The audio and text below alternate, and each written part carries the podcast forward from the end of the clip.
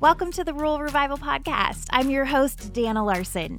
This week, we're taking you to New Providence, Iowa, where we're sitting down with Blake Ritchie, owner of Blake Ritchie Designs. Blake is one of several millennials who have decided to call New Providence home. He's talking about why he chose this town of 250 people as the place to start his business, why no town is too small for revival, and how he started a countywide young professionals group to help people learn and connect. So here we go with Blake Ritchie.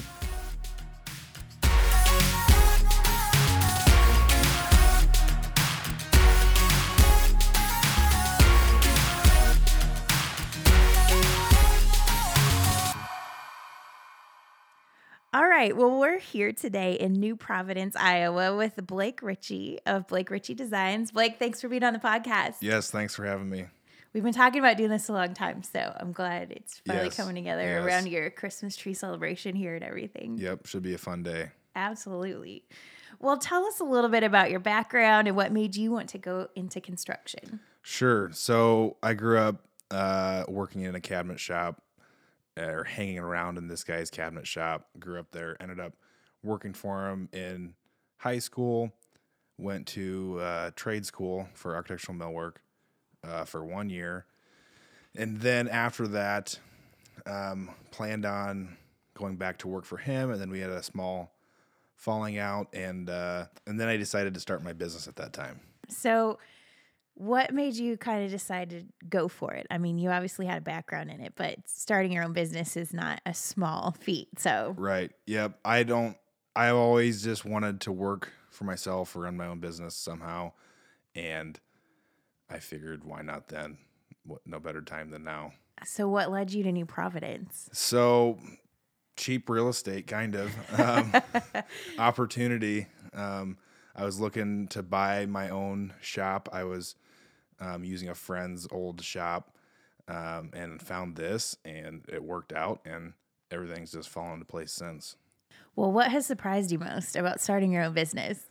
I would I would say now that I've been doing it for five, going on six years, that's kind of th- there's a lot of learning there. And at first, doing the work and finding the work I felt was hard or stressful, and now five years later, that's just a part of it. It comes. What I'm finding is I'm good at being a carpenter and not a businessman. And so now I'm focusing on the business side and trying to run an efficient and profitable business instead of trying to just build the best stuff because they go hand in hand. But Right. when your background's in, in building things and carpentry and woodworking, the business side tends to lack. So that would be the biggest, biggest battle, I would say, or biggest, bit- biggest hurdle to figure out.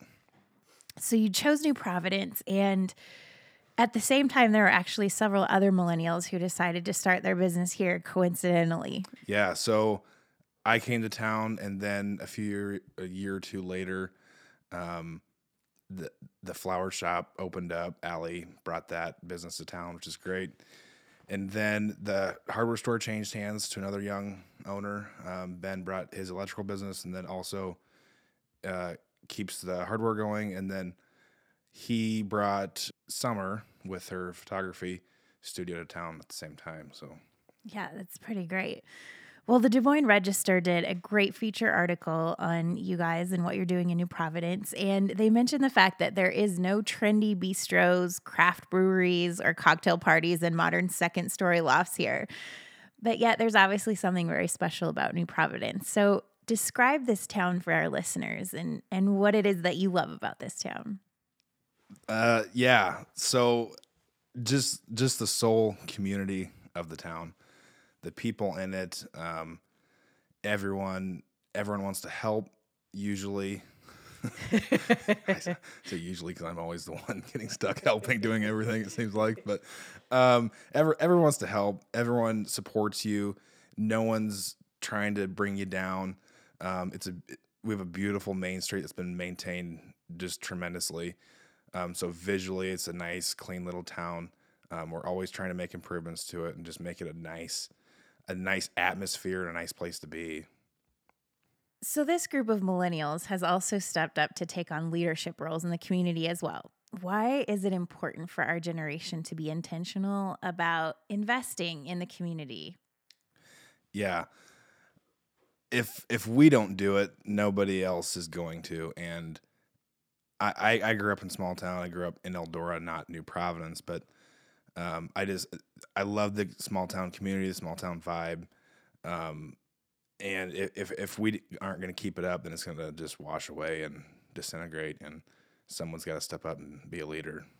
Absolutely. And I mean, just to give people a picture, like tell us what you're involved in from a leadership role for this town.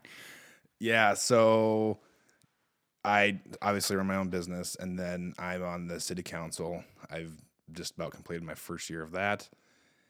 I am on the New Providence Pride and Progress Committee. And so we try and make um, improvements to the town, like we put up new street sign or new town signs and street signs this year. Um, and then the Heritage Festival Committee, so our summer um, fest, help um, plan and organize that. And then this tree lighting event, which is a part of the summer fest. It's a fundraiser kind of for that, um, and I help plan that committee too. So never a dull moment, right? Yep, but always, always something to be done. Well, this is such a small town. What's the population to? I would say like 250. Yeah. Yeah. So you obviously have to rely on business to come from people outside this community as Yep. well. Tell us about some of those things that you've done to bring in people for activities and, and other Sure. things. Sure. So our our Heritage Festival is always the third weekend in June. Um, that's our summer fest, and we have games and stuff for the kids. We have a parade, lunch, and then we have a band at night out back of the shop here. Um, and we're we're we're building and growing that every year, trying to make it bigger, trying to make it better, just trying to draw people in the town. Because once you get them here, once they see the town, once they see who's here, then they're more apt to come back and hopefully support you. But so we do the we do the Heritage Festival. We have this tree lighting, which is tonight. Um, big Christmas tree out front of the shop here. We'll light and then serve soup and raise some money for Heritage Festival. Um, and then the ladies in town do a pop up shop a couple times a year, and that brings a great crowd of of women coming shopping and having fun. And we also had a holiday market this year that was new, but was a huge success and sounds like a good a good hit. We'll probably do that again. So, what would you say to someone who feels like their town is too small for revival? Yeah. There's there's no town too small for revival. And it's not if you don't keep it alive, nobody else is going to and if, if you just have to step up and make the change and be a leader, um, you can advocate for it all day long, but if you're not out there in the trenches doing it, then it's never going to happen. So you, got to keep small towns alive. Hate, I'd hate I hate to see them die. And I think you have a great team of people here who are young and full of energy and really, it seems, willing to go Yeah. for it with that stuff. Yeah, we definitely do. We have a, we ever since this the Des Moines Register article came out, it's just brought us all tighter, became better friends, a, a tighter community, um, and there's no one here that bats an eye to to help or do anything. We're always trying to do something creative or do something new to bring people to town and just support New Providence. I love it. Well, you obviously have created a culture here that supports millennials and entrepreneurs and small businesses. If there's anybody out there listening who's thinking, "Hey, New Providence sounds pretty great. What is what is there that I could do there? Is there room for more businesses here? Are there opportunities?" Yes, there's always room. There's always room. If there's if there's not something existing, well, I know a guy would probably build you one. but yes, uh, there there's always room. There there's a couple buildings that you could turn into something, but yeah, I mean, we don't have a restaurant in town. There's no gas station. There's there's no drinking establishment. Um, the list goes on. There's no insurance agency if you want to start going into stuff. There's there's room for anybody. So have you found the locals to be supportive? You know, you guys coming into this community and it's gotten a lot of press and it is impressive, but it's a big deal to have the support of your local community too. So what has that been like? Yeah, um, definitely. I don't just for my per, from work. I don't have to travel more than hardly ten minutes to our job sites, um, and we, we're pretty diverse in our work at the same time for that. But um, if you're good around here, the locals will support you hands down. They want to support you. Um, but yeah, I, I drive five to ten minutes usually to our average job site. We'll get we'll get one job a year that's probably thirty minutes away, but that's a rare occasion for the most part. Yeah. So you were telling me earlier you started out as a woodworker and then decided to expand your business. Yeah. So when I first started out, I was just building custom furniture and cabinets, and I found that kind of also being new was part of it, but hard to stay busy full time just doing that in this area. And I didn't like following other other contractors and installing after them. I wanted to control it, um, so I started doing the construction process, start to finish. Um, and so now we do the full, from day one to move in, whatever the case is, we do the full construction project. And so that's expanded and that's obviously given me plenty of opportunity to, to stay busy and stay busy locally, not have to travel, not have to get online and sell stuff. Yeah. And you made an intentional decision to do that, right? Yeah. I, I, I could have, my mom hates me for, for doing construction. She's always like, you need to build more furniture and use your creativity. Um, which she's probably not wrong, but I, I didn't want to get online and sell stuff to people I don't know. I like, I, I like selling stuff to people that I know, even if I don't know, building relationships with somebody.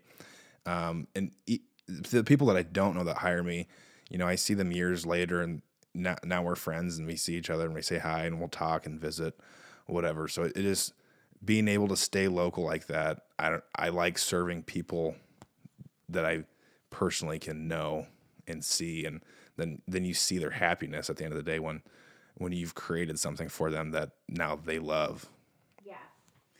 So you spend a lot of your time pouring out. You know, you're building for other people, you're serving on the town and stuff. But what is it that you love about this small town? Yeah, that's a good question. Um, I just just the soul community. I mean, if, if people weren't supportive, and if people weren't support, if people weren't supportive of me and liking what I'm doing, I it would probably be a lot harder for me to do what I do. Um, and I there's just hardly any negative feedback from what we do here. So I think something that might surprise people who have read the press about your town is that you and the other millennials working here, you didn't really know each other beforehand. So what has that been like? All kind of moving in and Yeah, uh, it's it's been great. It's it's like a it's like a story waiting to happen. I don't know how to explain it, but a Hallmark movie. Yeah. but I mean, through it, we just all became we just all became good friends, and we'll call on each other, and we might go out and uh, have have dinner and drinks t- with each other, or whatever. Um, but it, it's just became we it's made us become closer friends than what we would have been before. So So you also actually started the Hardin County Young Professionals Group. yes, so Ackley had a group that they invited me to, and theirs was more of just a networking group. And that's also in Hardin County, right? And that's also in Hardin County, correct? Yes. And so it's on the northern half of Hardin County. And so when I first started this group, I called it South Hardin Young Professionals because I didn't want to take away from their group. Um, but I wanted to learn and I wanted to, to grow. If I'm going to another meeting a month, I want to get something out of it yeah. because I have enough meetings to go to already. so, so I started South Hardin Young Professionals um, and invited business owners and other business managers to come, and we invite or try to get lawyers and insurance people, um, marketing, anything that anything that will help you run your business more efficiently and smarter. Come talk to us for about an hour, and then through that, now we network. After you know everyone's there, now we talk to the new people, and uh, and it, it, I think some business has came through that now. Um, but now we're trying to expand it because the Ackley group kind of died. So now we're trying to make it bigger county wide. So it's now it's just Hardin County Young Professionals, but it's a group that I I started from the Ackley group. They gave me the idea, then I started it, and but to to learn and grow our businesses because and I, I, I wanted to make it young professionals too because we're the next line of people that have to keep this county alive and so it's not I mean not just New Providence but our county our our community alive and if we're not learning and growing then we're not going to sustain well. Absolutely. And the kind of the county really supports itself, all the different communities. Right. Yeah. Yes. Yes, that uh, collaborate over hate uh, as some people say. You know, you, you have to get along with everybody and you have to support everybody else's deal if you want them to come support yours. Well, tell us, Blake, what's coming up next for you? Yeah, so some big stuff, kind of.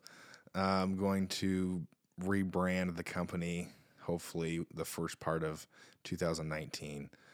Um, so, like I said, I've, I've gotten into more construction, and some people locally still see me as the cabinet man or the furniture guy. And I am still, but I want to build the whole thing start to finish, like I said. So we're rebranding to a design build company instead of just designs.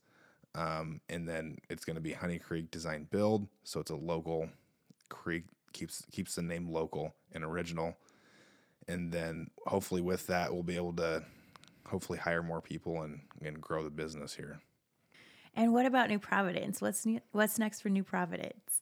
J- just to keep doing what we're doing and making everything better and just keeping everybody happy and keep keeping a positive vibe and atmosphere here. What would your vision be for New Providence long term? It's a great question.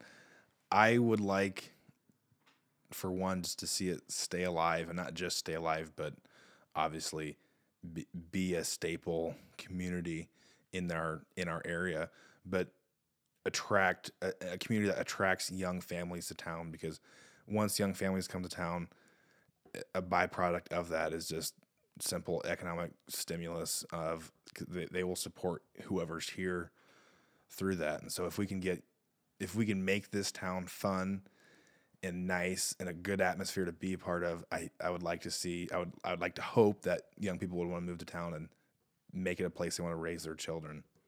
And then through that, everything else good comes comes of it. And obviously, if we could add more businesses to town and just get that younger generation involved, uh, ha- having young families here helps stimulate the county, and that's what this this town needs. And and through that, more businesses hopefully would be more apt to move to town. Well, I'm excited to tell the stories of you and your friends, which we're going to be featuring on Rural Revival all week. Um, but great job. Thanks for setting an awesome example for people all across rural America. Well, thank you. At least, at least someone thinks it's awesome. it really is. So, but thank, thank you. Thanks for having me and allowing me to take some of your time. Absolutely. And how can people follow you and keep up with what you're doing too? Because you post a lot about your business, but also about New Providence as well. Yeah, sure. So on Facebook, you can find me at BR Designs on Facebook. Um, that would be my that would be my company page, and then on Instagram, it's Blake Ritchie Designs or BR Designs. They should both come up um, if you search it on Instagram. Okay, great. Well, thanks, Blake, Perfect. for being on the podcast. Yes, thank you.